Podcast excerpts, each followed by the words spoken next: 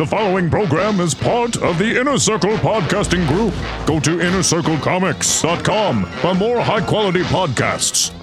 This podcast is brought to you by the Eisner Award winning Legend Comics and Coffee in Omaha, Nebraska, and by listeners like you. Go to twoheadednerd.com and click donate now to become a supporter. Hey, I'm Seth Meyers from Late Night with Seth Meyers, and you're listening to THN with Joe and Matt. Sort of break it, break it down like this.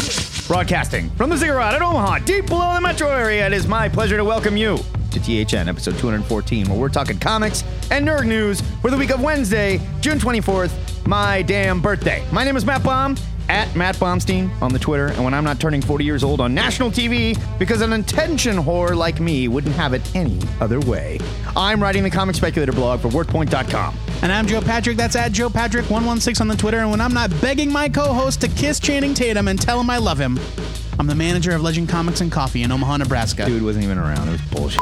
This week, you'll hear our reviews of X Men 92, number one, and We Are Robin, number one. After that, we'll review 10 more of this week's new comics faster than the GOP can roll back their initial reactions to the Supreme Court decisions of the week during the ludicrous speed round. Then, we'll visit the THN Sanctum Sanctorum, where we're going to have a frank discussion with Captain Confederacy and talk about two of next week's comics. And finally, It's going to get real uncomfortable. Joe and I will review Matt Kindt's complete Pistolwhip when we play. Take a look. It's in a book. But before we cap the line to kick Mike Huckabee in the crotch, how about a big round of applause for the Supreme Court finally recognizing gay marriage and telling bigots everywhere to fucking grow up already?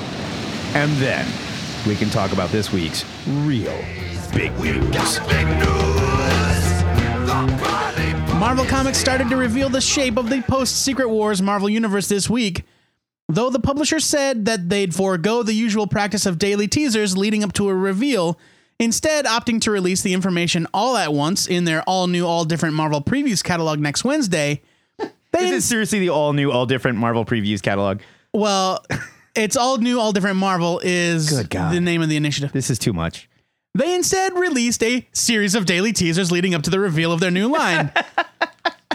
Here's the rundown of the titles announced so far Doctor Strange by Jason Aaron and Chris Bachalo. This will be Strange's first ongoing series since 1996. From Jason Aaron, quote, We wanted a Doctor Strange who was always having to work for what he gets, and to show that when he shows up and uses his powers, it's not like Captain America throwing his shield or Thor throwing his hammer. So nobody's throwing anything. Nobody's they're saying. throwing anything. Okay. Strange has to worry about repercussions that those other heroes don't have to worry about because he's a sorcerer supreme. We're talking about forces of magic, so whatever he does has repressions, which is I think it's repercussions. it is, uh, but you know typos abound on comic press sites. So, Unlike when sorry. Colossus throws Wolverine. No repercussions. no, absolutely not. Nope. Planet Hulk writer Greg Pak will return to the Jade Giant in a series called Totally Awesome Hulk. Boo. With art by Frank Cho. God, that's dumb. with art by Frank Cho. This will feature a new Hulk whose identity is currently shrouded in secret. From Pak, quote, Here I am writing the Hulk again, but it's an all new Hulk with a very different new background and motivations, which is opening up crazy new stories and themes that I'd never imagined before. It's totally in the grand tradition of the Hulk stories I've loved and contributed to for years, but it's also entirely new. This is a huge opportunity and one of those gigs that I simply could not say no to. The new Hulk absolutely loves being the Hulk, and that might create monumental problems for him and all the heroes and villains he comes into contact with. End quote. So let's call it Kid Hulk. Almost certainly Amadeus Cho is the Hulk. Right. The Squadron Supreme returns in a new series from the former Fantastic Four creative team of James Robinson and Leonard Kirk. Except this is not the Squadron as you remember them. This group is made up of refugees from dead universes, like the Hyperion from Hickman's Avengers, Dr. Spectrum from The Great Society, which was also in Hickman's Avengers, Right. Nighthawk from the Supreme Power universe, Love that dude. and Blur from the new universe's DP7. About time. Yes. Right? The series will feature flashbacks to the past lives of the characters in their home universes, which Kirk will illustrate in different styles that match the characters' previous appearances. Get ready for a throwback DP7 flashback in the classic style because we've all been demanding it. Robinson said, quote, In terms of the characters, their attitude is that they've all lost their own worlds and they've got to save this world no matter what. So at times that will put them often at odds with the Avengers. They aren't always going to do the thing that you think is the right thing. And that, quite frankly, as the series goes on, will lead to some of them questioning if they're doing things the right way and others steadfastly believing that they are, and that will lead to inner conflicts and everything else. That is Jesus. the clunkiest sentence ever. He talks just like he writes. You are a writer, sir. Come on. That's how he, that is the cadence of his dialogue. so this is basically this is exactly Earth 2, the new Earth 2. Well, sort of. Marvel also announced some changes to returning titles. All new, all different Avengers by Mark Waid and Mahmoud Asrar was confirmed. Beast will be joining the Inhumans along with Johnny Storm. Like up your butt, Sony and Fox. Fox, yeah.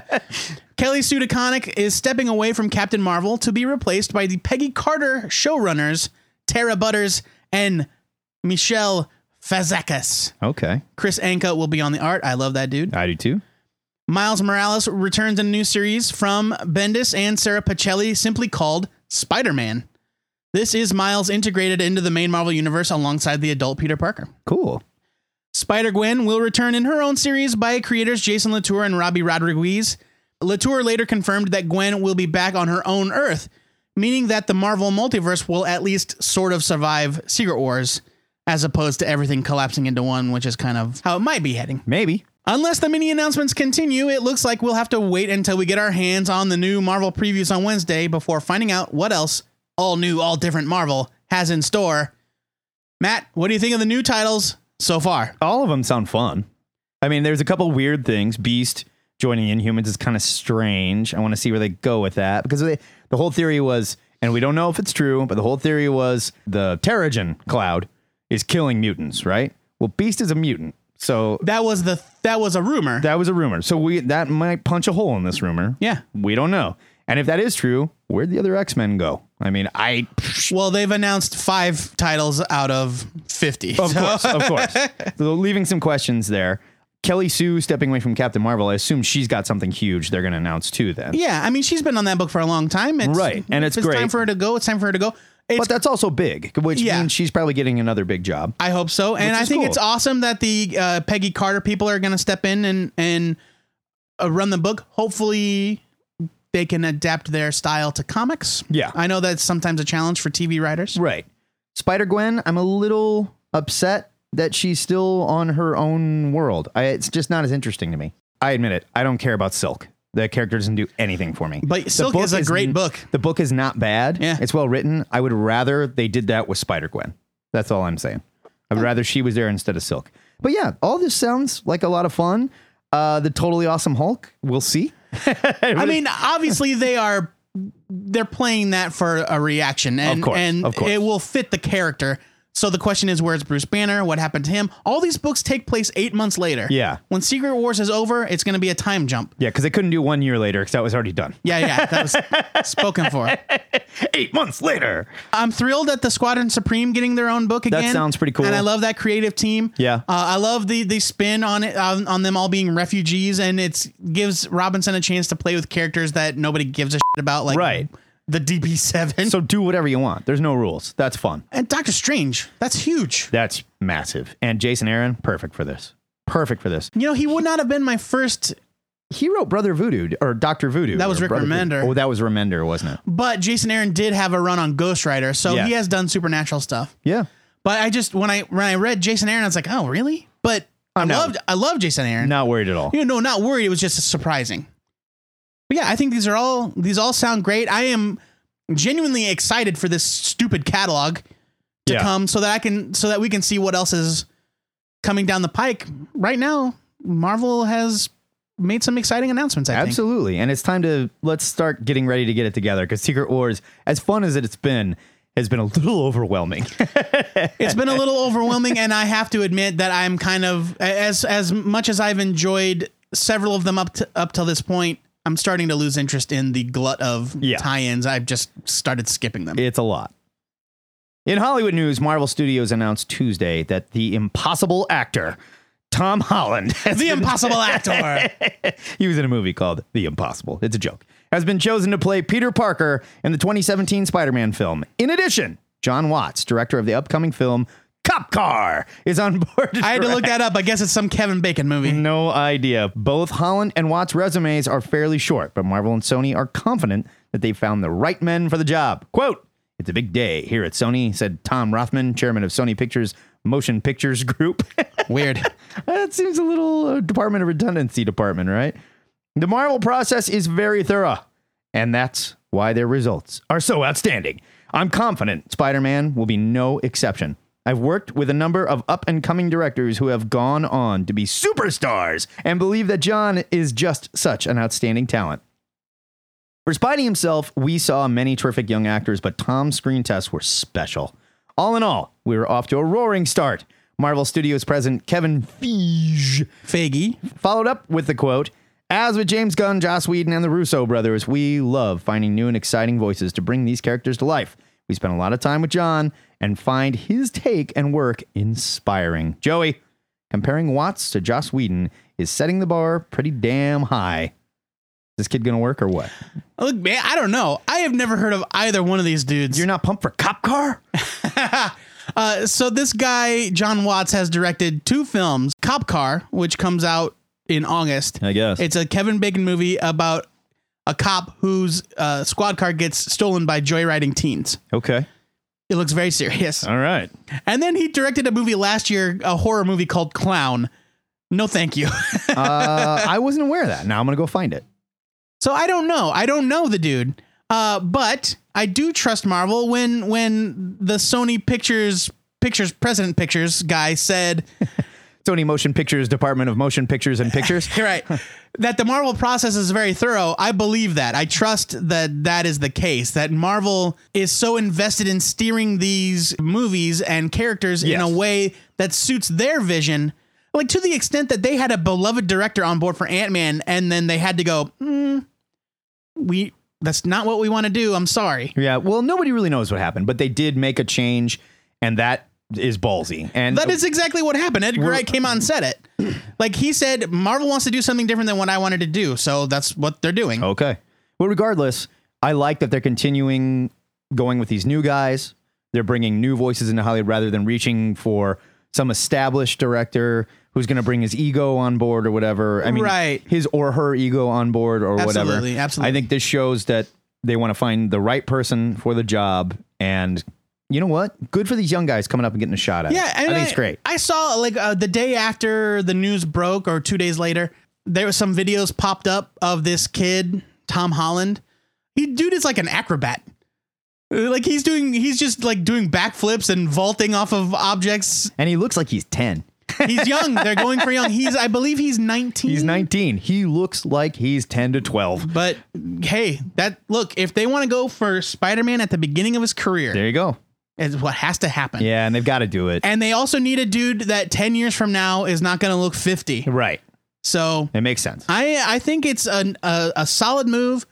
They're unknowns, so it's a big question mark. But So this week we're going to watch Clown and The Impossible. uh, I'll watch The Impossible. Don't be a You baby. watch Clown. Don't be a I'm not baby. watching scary clown movies. It- It has been officially confirmed as well that Spider-Man will first appear in Captain America: Civil War, and there is a very strong rumor that the door to Spidey's entrance into the MCU will occur in Ant-Man. Hey, they got to sell tickets somehow. right? Bruh. Uh, the news came out that there are two very, very important credit cookies in, in Ant Man, as opposed to like the kind of jokey ones that they've had lately. That they're like, no, these are like for real advancing the plot. I don't want to go into stuff. it, but I'm a little worried about Ant Man.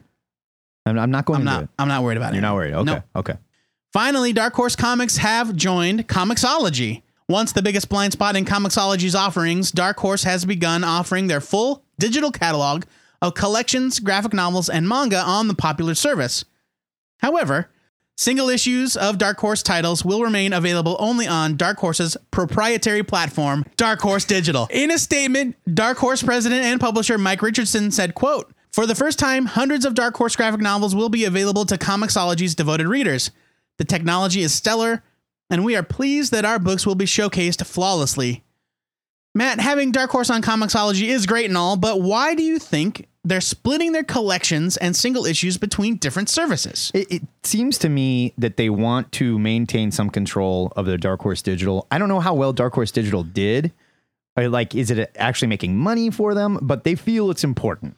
Well, I think that they've built it up enough that they don't want to say goodbye to it. Right. And I think if they said, okay, well, I guess everything's available on Comixology now, you can probably kiss that Dark Horse Digital app goodbye. Yeah, I would I would assume so. And I think keeping their you know single issues there, they are allowed to control that money. It comes straight to them. It makes sense. Yeah. and I get it. This is all available on the Amazon Kindle store and already. That's yeah. It seems like that's all they really did. It's Yeah. almost kind of a non-news story because Amazon bought Comixology, Right, and so why wouldn't it be? right.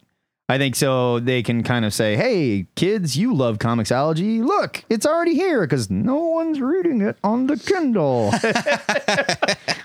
but whatever, it makes it more available, and and that's a good thing. And if it's up on Comixology and it gets people reading more, like graphic novels of Hellboy and BPRD and you know others like old stuff too, the old Alien stuff or whatever. I hope they dump it all on there. They definitely should. And if you know sales of these graphic novels on Comixology leads to stronger single sales for Yeah. Dark Horse, then I guess it's good for everybody. Then it worked. Good job. All right. That's the big news for this week. If you'd like to discuss these stories or everything else we missed, hit us up on the THN forums. Seriously, there were so many announcements today. You'd think that Comic Con was already happening. I know, right? Where Tom Holland is waiting to take your questions on his secrets of how he maintains his 12 year old appearance and his little trick of getting rid of crow's feet. You ready for this? Rendered infant fat. Who would have thunk it? Where do you even get infant fat? Well, you gotta kill an infant first, I guess. Every Sunday, the impossibly young looking Joe Patrick posts No, a question. don't ask me any questions. It's a secret. In the THN forums, Joey, what are we asking the listeners this week? This week's question is the same as last week's question. My fault. I had to go out of town. It's nobody's fault. We chose to postpone it a week, I accept the fault. so you've got extra time to answer this question, courtesy of Lord Stephen Fino, I the stripped THN naked and Master I of was Coin. and I was paraded through Omaha, whipping myself with someone going "shame" behind me. Spoilers. what is your favorite story of a character being outed as a superhero, either choosing to do so willingly like Spider-Man did in Civil War, or having it done without their consent like in the recent Superman storyline? You have until 5 p.m. this coming Friday, July 3rd, to get us your answer. You can call and leave a message using Skype. The handle is two-headed nerd, all one word. Or call the Ziggurat hotline 402-819-4894. If you're feeling fancy, you can send an MP3 to two-headednerd at gmail.com, but whatever you do, keep it under two minutes, please. We have a lot of callers, we've got to share the air, and we are not afraid of cutting you fools off. If you need more time than that, feel free to write your full answer in the question of the week section of the THN web forums, and then tune in next Thursday to hear you and your fellow listeners on the THN Answer of the Week podcast. it's the gitchiest. It's the best show on the internet, even better than this show. It's true. It's true. You hate this show? Check out the other one. Hey, It's review time on THN where Matt and I denounce two of this week's comics that endanger the very fabric of our democracy. Matt, what treasonous comic did you choose to review this week? I picked We Are Robin, number one from DC, written by Lee Bermejo with art by Jorge Corona. Although there is credits for Rob Haynes and Khary Randolph as well. I'm just not sure what they did. Really? Because Yeah. in the book it just said layouts by Rob Haynes. I didn't say Khary Randolph's name at Yeah, all. his name was on the DC site and stuff. So I don't know if that's just a misprint or what. The book was pretty seamless. The art seemed to carry through. in, whole in the, time. in the book, I believe it's credited layouts by Rob Haynes, art by Jorge Corona. That is true. That is true. 32 pages for 3.99.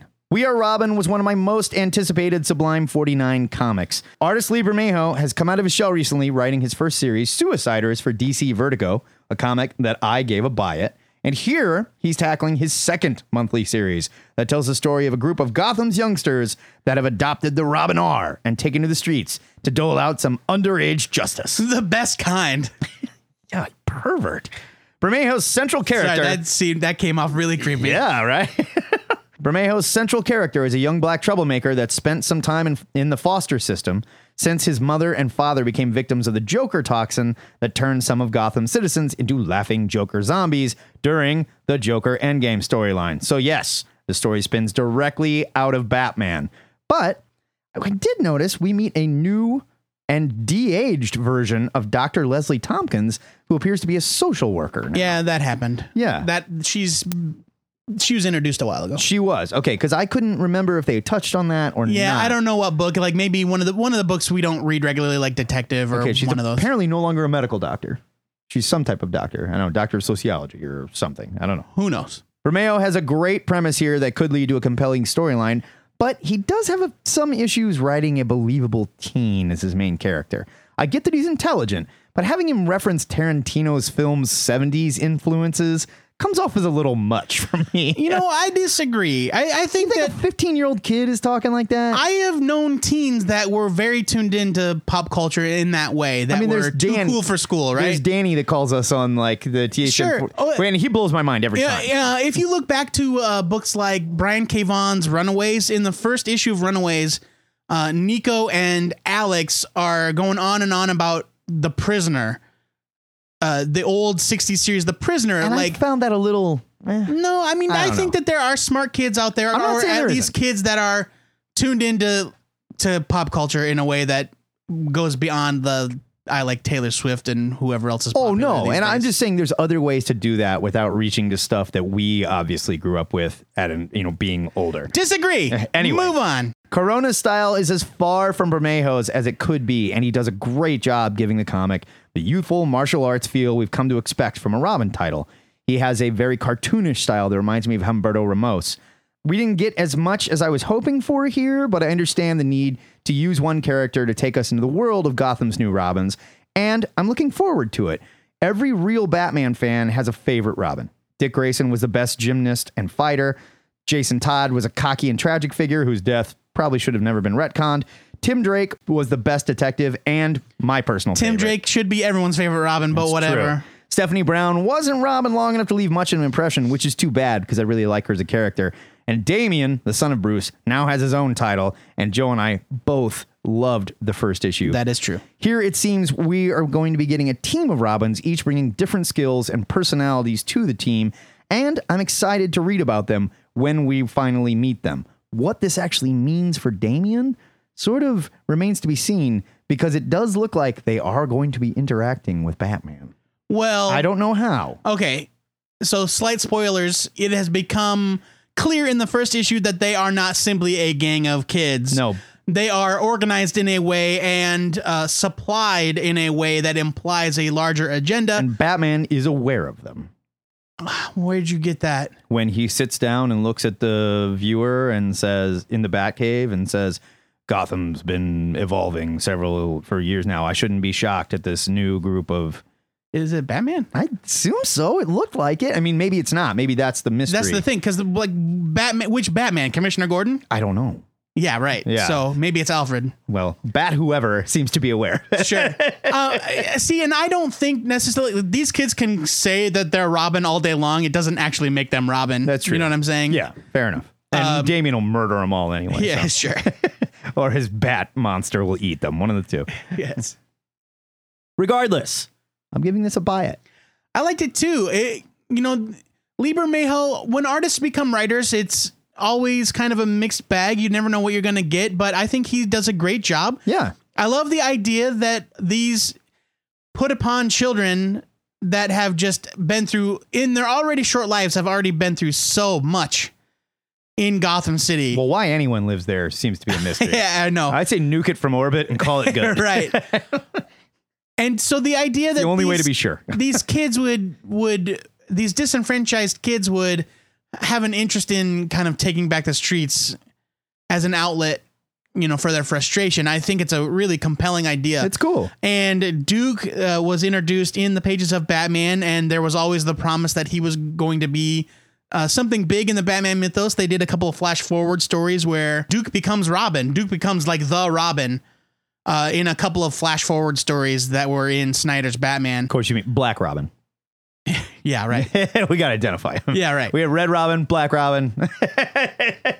That's just where we're going to probably just end it right there. But I liked it. I thought it was great. The art is different. It's not what I was expecting, but I think it is very good. you don't call Damian White Robin. There's a white Robin.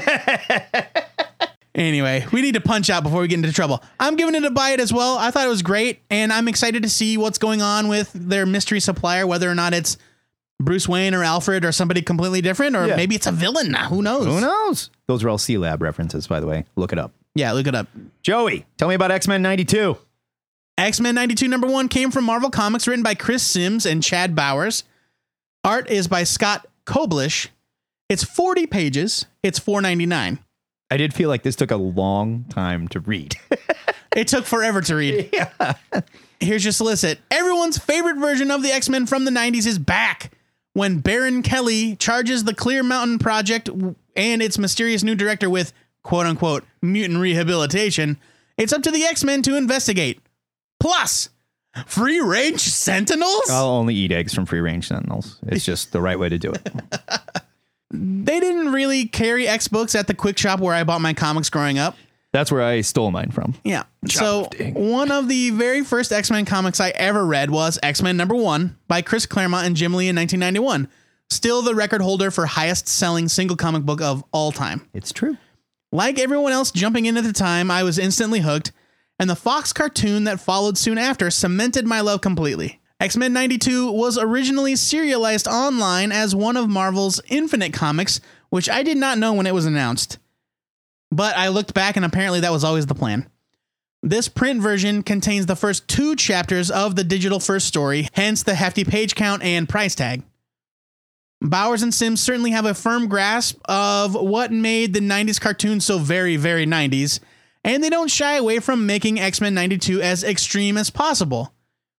The Danger Room is under construction, so the team is training at a local laser tag arena. Why not? Or something. I don't know. Senator Kelly is the Baron of Westchester, so naturally he rides around on a flying chariot and wears a cape over his business suit. Why not? Toad challenges the Blob to a basketball game while Wolverine and Sabretooth hug it out. Why not? Really, why not should have been the only line written in the solicit. X Men 92 by Chris Sims and Chad Bowers. Hey, why why not?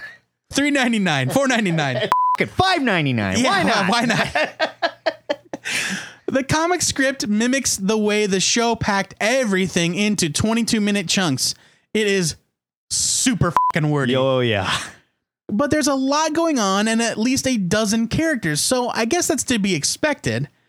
However, one of the first things I did notice about the dialogue was that Matt was going to hate it because it's packed full of every awful sugar and mon cher that Matt has railed against. There are also some very odd moments that are never explained where bits of dialogue are censored by some kind of omniscient presence. I wasn't sure if it was like a mistake. I don't think that's how editors work. They don't draw in big marker on top of the comic page. No. I suppose it could have been some sort of meta commentary on television standards and practices, but it only happens twice at the very end of the issue, and it's never referenced beyond that. Yeah. Scott Koblish's art perfectly suits the needs of the story and the style of the time period. This is a very busy comic, and Koblish packs every page full of characters and background detail, and it never felt too cluttered. I mean, I'm not in love with his style or anything, but he does a good job. Well- it's very serviceable. And it is very much in the style of the cartoon. Like it Yeah. looks like they took stills from the cartoon and brought it to the comic. I was talking about the book with my pal RC, who works with me at Legend. He compared X Men 92 to the comic book version of Cotton Candy, and he's exactly right. This is nothing but empty calories. I would call it nude food. It's nude food. I had fun reading it, but it's not really a fulfilling experience. It certainly isn't bad, but at five bucks an issue, it should do more than trigger some fond nostalgia to merit more than a skim it. I I'm right with you. I like I just don't even have much to say. I I love that X-Men cartoon in the 90s, but I love it in the 90s and I love revisiting it and going, "Oh man, I remember watching Weren't we idiots? Yeah, like cartoons were stupid back then. You know, like the way they told the Phoenix Saga was embarrassing. Well, but you know, that is actually something I did appreciate about this comic is that it's full of characters and references to the actual X-Men, but they're skewed in a way just like look, it's the Dark Phoenix saga. Mm, sort of. yeah, It's the cartoon version of the Dark Phoenix saga. right. So there are cartoon versions of certain characters that you know as a comic fan are not accurate, No. but their origins are skewed for the purposes of this particular universe. And I think and I thought that was kind of clever. I think Sims and Bowers definitely did their homework. Oh, I don't even think they needed to and do their homework. They put a lot of work into this, and I feel bad giving it a skim it, but like I just I really felt nothing. right, right, Eh, and that's just it. Is that it's not bad at all. No, but it- I it's just unnecessary. I have not felt a desire to go back and revisit that particular version of the X Men since I left it behind. right because we grew up. And it's not that I didn't love it, and it's not that I didn't appreciate it, but it's a product of its time, and it probably should have stayed there. I have a question. Yeah. Why the fuck would Doctor Doom create this version of the X Men? I find myself asking that more and more. You're right. so as I'm reading, as I'm reading more of, of Secret Wars and and more about it, Yeah. it seems like Doctor Doom kind of threw this world together with whatever he could find, like I- whatever was left of the dying multiverse. I guess. so it's not like he created these worlds; it's they existed and he brought them together. He just kind of grabbed it and was like, well, oh, too late. All right, it's, it's in. like he, he cast a wide net and he reeled in whatever he could, I guess. Which explains why there is an Earth populated by a boozy World War II pilot. I suppose. So that is a double buy it for We Are Robin and a double skim it for X Men 92. As always, we want to know what you underage vigilantes and children of the atomic 90s thought of these comics. So psionically massage us with your opinions, or better yet, I think it was message. yeah, I know, but I think I, I would oh, okay, rather have a okay. psionic massage. All right. Hit us up at the THN forums, which you can find by clicking the forum button at twoheadednerd.com. It's right there. It says forum For the psionically impaired.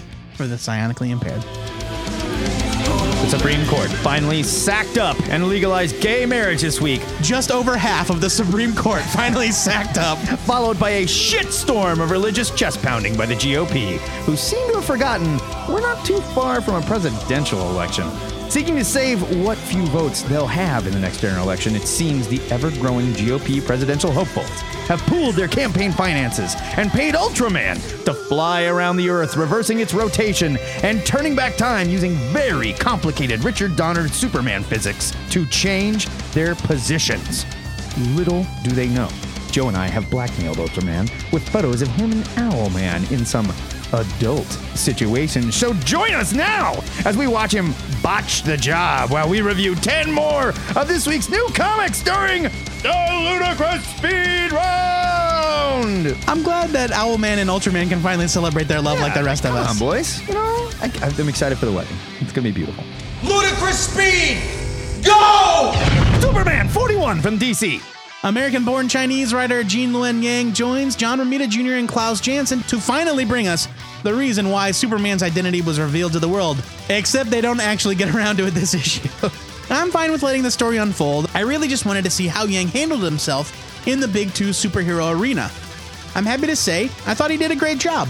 He handles action sequences well, and he's got a firm grasp of the characters. I think he'll be a good fit here. I'm giving it a buy it. E is for Extinction, number one from Marvel. Chris Burnham and Ramon Villalobos are doing their best Grant Morrison impersonation, Grant Morrison and Frank Quitely impersonations, writing this Battle World story of Morrison's new X-Men in the future. On Battle World or something, why the hell would Doom create this many alternative X worlds? There's a lot of them. this seems strange. Do you know how many what ifs dealt with the X Men? No, This seems strange at best, featuring some of the X Men Mutant Academy characters as Magneto's team of thugs, making fun of an aging Cyclops who now has some bonkers powers, including hypnotism. What? I felt exactly the same way about this that you, we both felt about X Men 92. I can only give it a skim it. We really don't need this one. Green Lantern, The Lost Army, number one from DC. Cullen Bunn teams with the superb Jesus Saiz for the story of the Green Lantern Corps, literally lost in space. I love the premise. I love the focus on a relatively small group of lanterns, and I love, love, love the art. This was a lot of fun, and I'm happy to have something to enjoy from Cullen Bunn at DC. Hey. Buy it. Flash 41 from DC. Writer Robert Venditti and artist Brett Booth continue their Flash storyline about the slow return of Professor Zoom. And I'm finding it a bit hard to care. There were a lot of Jim Lee wannabes that came out of the 90s, and you could argue that Booth is absolutely one, but I love his art, and he really does a great job making the Flash look fast as hell. I just feel like I've read this story before, and I liked it better when Johns wrote it. I'm giving it a skim it. I am. This is the first appearance of Professor Zoom. Yeah, but they've been alluding to it for months now. Have you been reading the Flash? Yeah. Uh, I'm glad that they actually brought back Professor Zoom as Yes. opposed to like this weird version of the Reverse Flash that they had, which was Iris's brother or something. Yeah, it just seems like there's been a lot of this, whether it's Professor Zoom or Iris's brother or whatever. And they're doing their damnedest to make it a mirror image of the TV show, which Yes. I suppose makes sense. I guess. Venture number one from Action Lab. Venture is a comic that came out like a thousand years ago from Jay Faerber and Jamal Igle about a slimy reporter that stumbles upon the identity of a Superman in hiding. I liked it then and was sad when it ended after just four issues. Now it's back through Action Lab and it was just as fun as I remembered. I love Faerber and Igle's art was great even 13 years ago when this was first published. Yeah, this is a reprint. The hope is that Venture is able to attract a new audience that allows the title to continue. With that in mind, I'm giving this a qualified buy it. Because both- if you've never read it, it's Right. new to you. When we're both Jay Faerber fans. so good for Absolutely. him. The Shadow, number 100 from Dynamite. Francesco Francavilla proves he's probably the only person that should be writing and drawing a monthly shadow comic in this double-sized issue featuring stories by Victor Gischler, Howard Chaykin, Michael Uslan, and Matt Wagner. Like I said, the first story was pretty to look at and well written, and it traveled through all the other stories, but it was really the only one I kind of enjoyed. $7.99 is a lot to ask for this one. I have to give it a leave it. With that creative team, really. Yeah, I mean, it's like a high price, and you just, I don't know, it didn't feel like you got much. Sure. Ant Man, larger than life, one shot from Marvel. This is a curious little one shot tying into the upcoming movie. It's a prequel starring Hank Pym as he perfects his size changing gear. The lead story is very slight, but the book is packed with some neat reprints. You get the first appearance of Hank Pym, which is pre-hero. It's it predates the Fantastic Four, and his first outing as Ant-Man, which came years later. It was cute, ultimately unnecessary. I'm giving it a skim it. Like it's uh, fun, and it was only four bucks for something that's Sure. a lot of reprints. For the record, when you say something is ultimately unnecessary, you're saying we don't need this. I'm saying, ha! I'm not questioning its right to exist. I'm saying that you're not going to miss out on anything if you skip it. Oh, sure, sure, that's fine. I'm not saying the same thing. the Korvac Saga, number one from Marvel. This Battle World tie-in sees Lord Michael Korvac and his team of Guardians, who happen to be the old school Guardians of the Galaxy, getting ready for a meeting with Lord Simon Williams of the neighboring Holy Wood Kingdom. Get it? Holy wood. who rolls in with his team of West Coast Avengers. Both kingdoms are dealing with a madness spreading through the populace, who just now seem to be noticing that there are no stars in the night sky. Dan Abnett writes this one, and while it's fun, I can see it falling through the cracks amongst the other Secret Wars tie ins pretty fast. Giving it a skim it. Mulan Revelations, number one from Dark Horse. Marc Andreyko brings us a tale about a Mulan. Not that Mulan. I was confused too. I still am. that may or may not be reincarnated from an ancient Chinese heroine to fight a technological virus in a far future world. Maybe? the story was bonkers, but the digitally painted art by Micah Kanashiro was amazing. It's gorgeous. Strong skim it. Evil Dead 2 Beyond Dead by Dawn, number one, from Space Goat Productions. Apparently, Dynamite has given up milking the Evil Dead franchise and handed it over to Space Goat Productions. Here, we get the story of the daughter of the man who originally transcribed the Necronomicon. This might spin out of something I've never seen or heard of, and the forwards certainly didn't help bring me up to speed. We see the heroine pulled into hell along with the cabin from Evil Dead 2, where she has groan worthy dialogue like, Bring it, biatches! yelling at demons, which seems pretty confident for any girl in hell for her first time. This is not where I needed the Evil Dead mythos to go. I don't get it, and I'm giving it a leave it.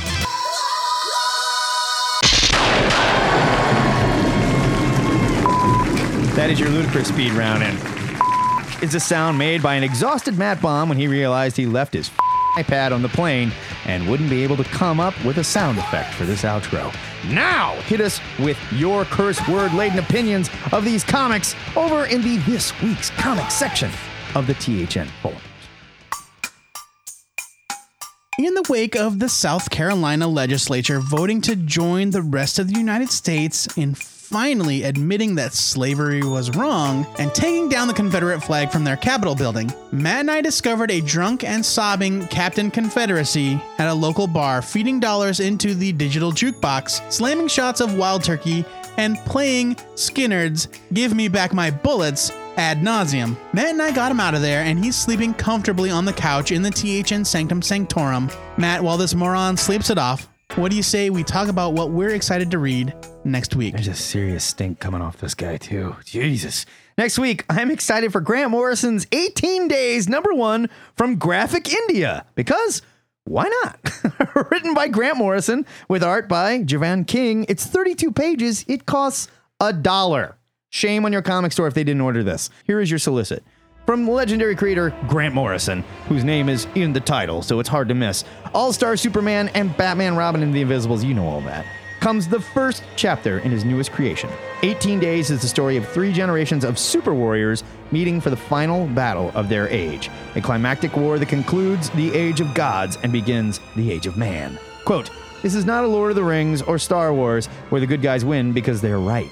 The good guys in 18 days are forced to cheat and lie and break rules to win, although it has a fantastic mythic trappings. This is a very modern story of real politique and the failure of ideals in the face of harsh truth, said Grant Morrison. I have no idea what this is. I don't know what Graphic India is. So there was a graphic novel put out called 18 Days by Grant Morrison. I, I, are they just serializing the graphic novel? I don't know. I honestly, I don't know. I could not find any information saying this is a reprint or it spins out of that. I, don't know. And I missed the graphic novel. You can't seem to find it anymore. So I'm curious. okay. There you go. Being curious never hurt some people. Curiosity killed the cat, Joe Patrick. Yeah. Or was it by curiosity that killed the cat? I can't remember. It's the name of my forthcoming record, by the way. By curiosity killed the cat.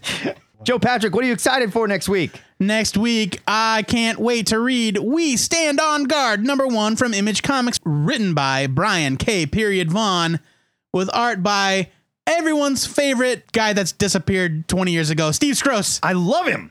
I love that guy. Get ready for a lot of capitalization. Here's your solicit. Saga writer Brian K. Period Vaughan teams with artistic legend and Matrix storyboard artist Steve Scrolls! for an action-packed. Do you think it's Scroachy like Jim Croce? I don't know. For an action-packed military thriller that will have everyone talking. 100 years from now, a heroic band of Canadian civilians must defend their homeland from invasion. Dot dot dot. By the United States of America. Say what? The hyper detailed combat between badass freedom fighters and giant fing robots begins with a spectacular 40 page first issue!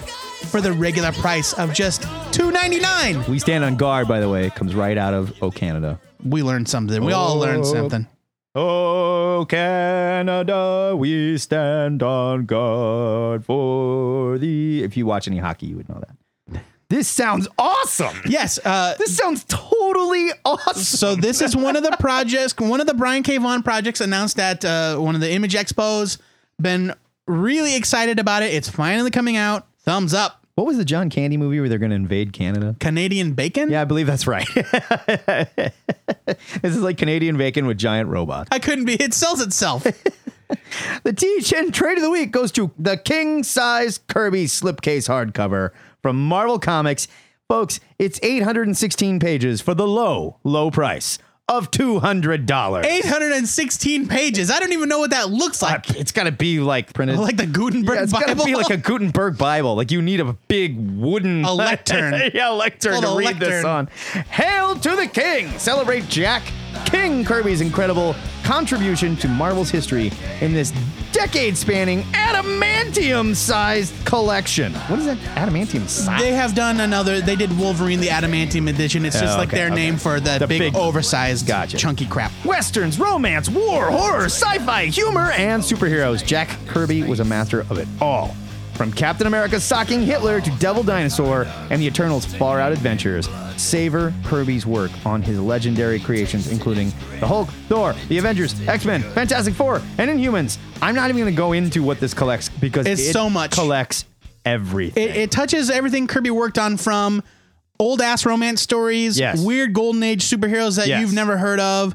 Cap and then all the greatest hits like Captain America 1, Fantastic 4 number 1, Thor, Spider-Man, Nick Fury. It's gigantic. 800 fing pages. I'm throwing away all my Marvel uh, Kirby hardcovers and buying this. This sounds so cool. it even reprints an issue of What If from 1977. What if number 11 from 1977 was what if the original Marvel bullpen had become the Fantastic Four? Oh God, right. It's real life clobbering time. yes.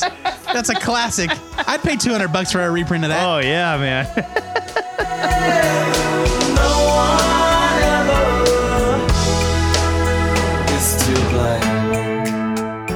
When he wakes up, no doubt with a wicked hangover, Matt and I are going to discuss a new name and costume with Cap Confederacy, who might be so drunk he doesn't realize he's from a different timeline or the South won the Civil War.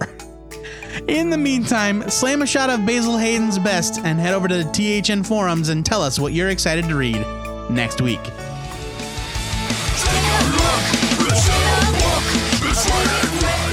Once a month, we set the floppies aside to tackle a book with more than 20 to 32 pages in a segment we call. Well, it's 20 pages if you don't count the ads. All right, all right, all right. In a segment we call Take a Look, It's in a Book. This month, we're taking a look at the complete Pistolwhip hardcover from Dark Horse by Jason Hall and Matt Kindt. This is a 336 page hardcover for $27.99, collecting the original Pistolwhip graphic novel, their follow up, The Yellow Menace, the short story Mephisto and the Empty Box, and more. Here's your solicit from the original Pistolwhip story from way back when, like 2001 or 2002 or something crazy. it been like 1999. no, it was very early 2000s, yeah. I believe Matt Kindt was six when he wrote this. A naive bellhop's struggle toward a life's ambition, an expatriate musician on the run, a young woman's battle with her paranoia and her past, and the mysterious figure who wants to control their lives. Set in an exotic atmosphere of a bygone era, Pistolwhip is a marvelous tale crafted with a crime noir feel in an artistic style reminiscent of the best European graphic novels. Which makes it sound like American graphic novels. Yeah. Pure garbage. Matt, is this the first time you've read Pistolwhip? It's not. I bought the oversized, and I don't even know if it was collected and there were floppy issues out there. That could have been, but I bought the oversized. No, they it was a graphic novel. Okay, I bought the first oversized graphic novel that had like the radio Yeah. on the cover years and years and years ago. Yep. And I read it and I was mesmerized by it because just the art, which if you've read Mind Management or you read the fill-in issues he did on Sweet Tooth, then you know Matt Kindt's art style. Oh yeah. It's strange to say the least. It's deceptively simple. Yes, to the untrained eye, it's deceptively simple.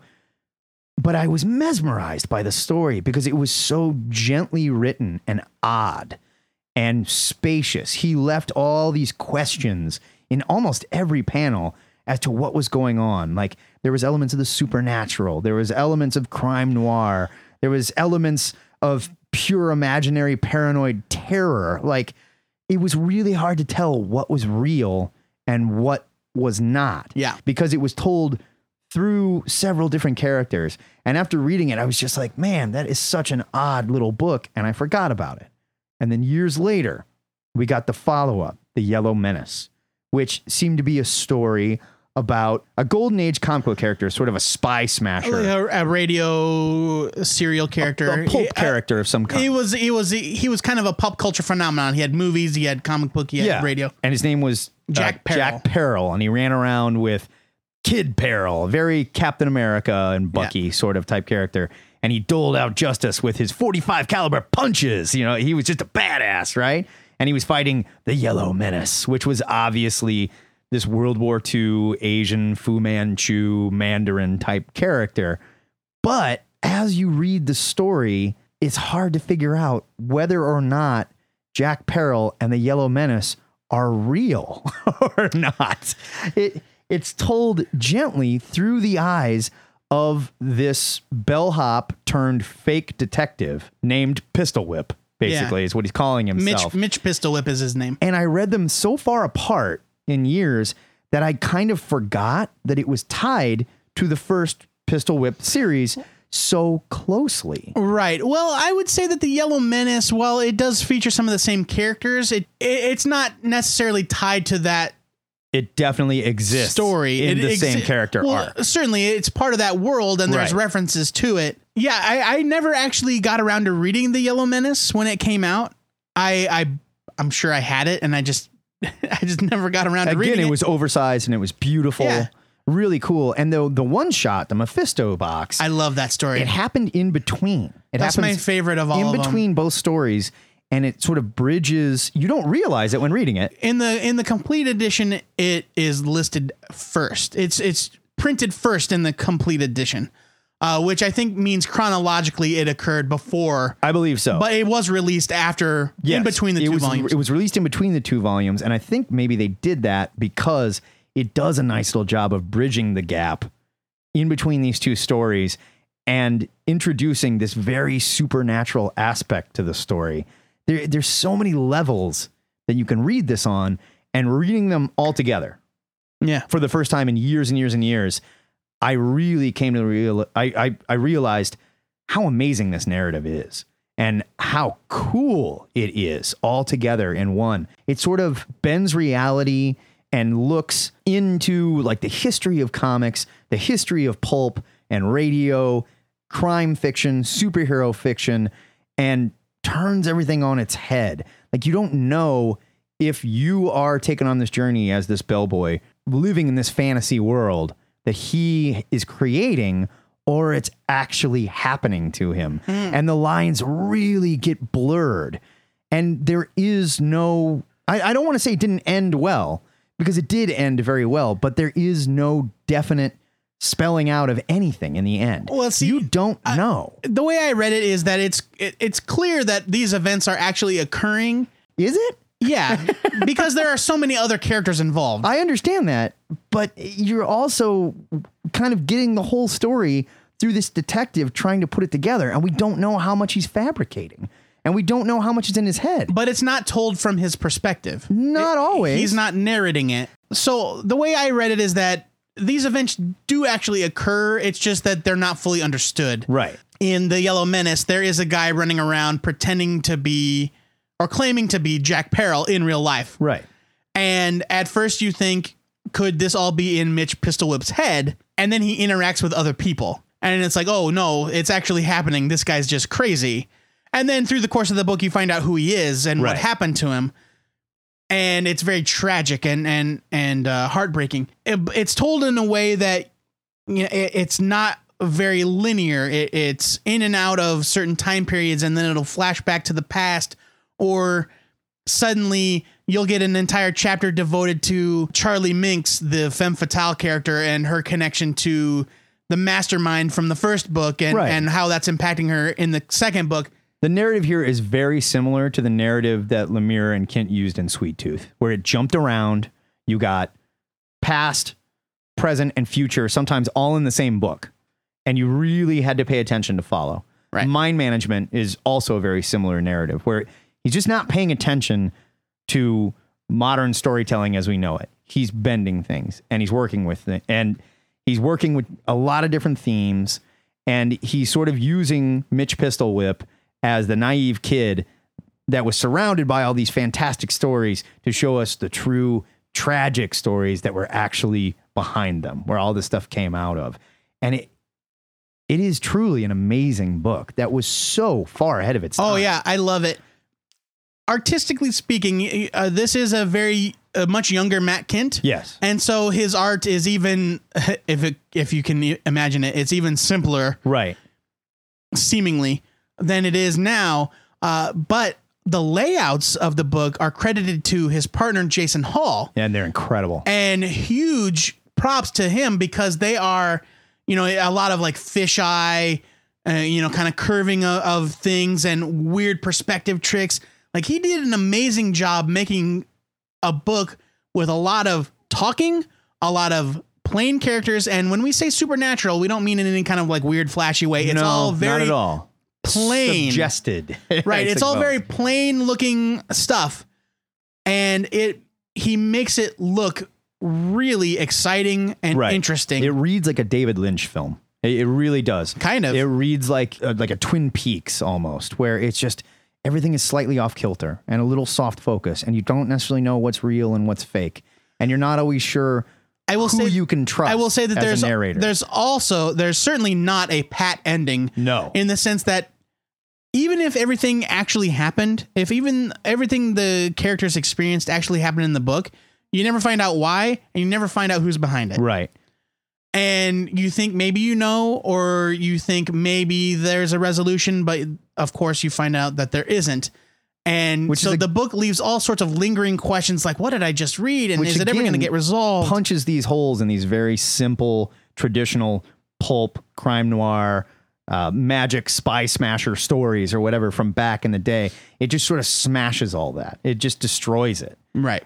And man, And the there's a ton of back matter uh, with Jason Hall uh, kind of walking you through all of the promotional material they created for the original Pistolwhip and all of the weird little handmade knickknacks that they did Yeah. and sent out to retailers. It and, was and really to genius, conventions. like guerrilla marketing type stuff. and yeah, in the style of 1940s radio and movie advertisements. Very cool. Uh, it, it's really wonderful. It's uh, there was a they did a little mini comic that they handed out at conventions that was a kind of a play on uh, Scott McCloud's Understanding Comics, and it was called Understanding Pistolwhip, and it, it was pages of nine panel grid of them explaining, well, Pistolwhip is this, and blah blah blah, and here's how it works, and really great stuff, and it's thick with that back matter. yeah, the book itself absolutely beautiful and very, very affordable. 28 bucks for Yeah. a 340 page hardcover. Yeah, it's a it's a very good buy. There's no excuse, no And- excuse not to pick this up. it's and yeah, obviously an absolute buy it. I can't stress enough that short story Mephisto in the empty box. It's my favorite part of the book. It's amazing. and it's so heartbreaking and Yeah. so tragic. Huge buy it from me. Have you read Pistolwhip? Do you think we're way off base, right on the money, or possibly you read the wrong book entirely? Which, let's be honest, This could be, yeah, that could happen. have happened. Let us know over at the Take a Look section of the THN forums where you can share your opinion on this graphic novel or any that you're reading and suggest some for us too. Like Yeah. we're always uh we're always scrambling for a new one. Yeah, what are you guys into? We want to know. Next month, Matt and I aren't sure what we're going to be reading. We want to read a manga. It's up to you guys, manga nerds. We don't know anything about it. We need somebody to send us a recommendation for something current that is just getting started that we can actually find. that we can jump on board and review. You can go to the forums. You can post it in the Take a Look forums. You can email us, tweet at us, but we need you guys. Bonus points if you have a physical copy that you can loan us. This is unknown territory for us. Because we dummies. Yeah. We manga dummies. We are wading into the waters of manga. Sort of break it, break it down like this. And that is it for the f- yeah, SCOTUS episode of THN. Whether you're celebrating or planning your secession, you can subscribe to the show on iTunes, Stitcher, or TuneIn. And while you're there, leave us your star ratings, your reviews, your thumbs up, and your little hearts, because kids, it helps us to connect with other potential listeners. Thank you to all of our donors. And if you want to help fund our gay divorce, you can do so by clicking our PayPal button at twoheadednerd.com. And if you want to become a sustaining member, it's as easy as clicking the Make This Donation Monthly box. And as little as a dollar a month really does help. If you want to sponsor THN, shoot us an email with the subject line sponsorship. And while you're there, you can find links to all of our contact info via Twitter, YouTube, Tumblr, Facebook, Skype, and the Ziggurat hotline. That's a lot of places. You can get a hold of us all over the place, baby. 402 819 4894. Do not forget to go sign up for the forums. We talk about them all the time, and we do it because they're awesome. It's your little virtual piece of the Ziggurat where you can discuss this week's show. You can ask us to review your self published comics. You can learn more about our segments and how you nerds can be a part of them. Or, buddy, you can just rap about comics. And hey, I know we don't talk about it so much anymore, but there's some new content at twoheadednerd.com. Oh, oh, really? Ryan Mount is on the road posting his reports from America. From America? Yeah, from all over America. He's just wandering like Caine from Kung Fu. Yeah. Cool. Yeah, it's pretty rad. Is he solving problems and righting wrongs? I hope so. Yeah, I do too. I hope he's not causing problems. if you dig the music you hear on the show, you can follow our soundtrack playlist on Spotify by searching for Matt Bomb's Spotify profile. It's not as scary as it sounds. Nah. Before we go, our weekly shout out goes to Keith and Silva, who managed to sneak an introduction in the pages of the massive Volume 5 trade paperback without telling anyone. I demand to know what's going on there, Keith. He's boyfriends with Brian Wood. You didn't even bring it up. That's ridiculous. Word to you, Silva. Until next time, true believers. You jerk. Remember to pre order your comics because your retailer just might have to skimp on their big gay wedding if you don't. This is the two headed nerd. Not everybody knows this. All comic retailers, gay. The whole business. I don't know if you knew that. Signing off! It was a banner day, let me tell you.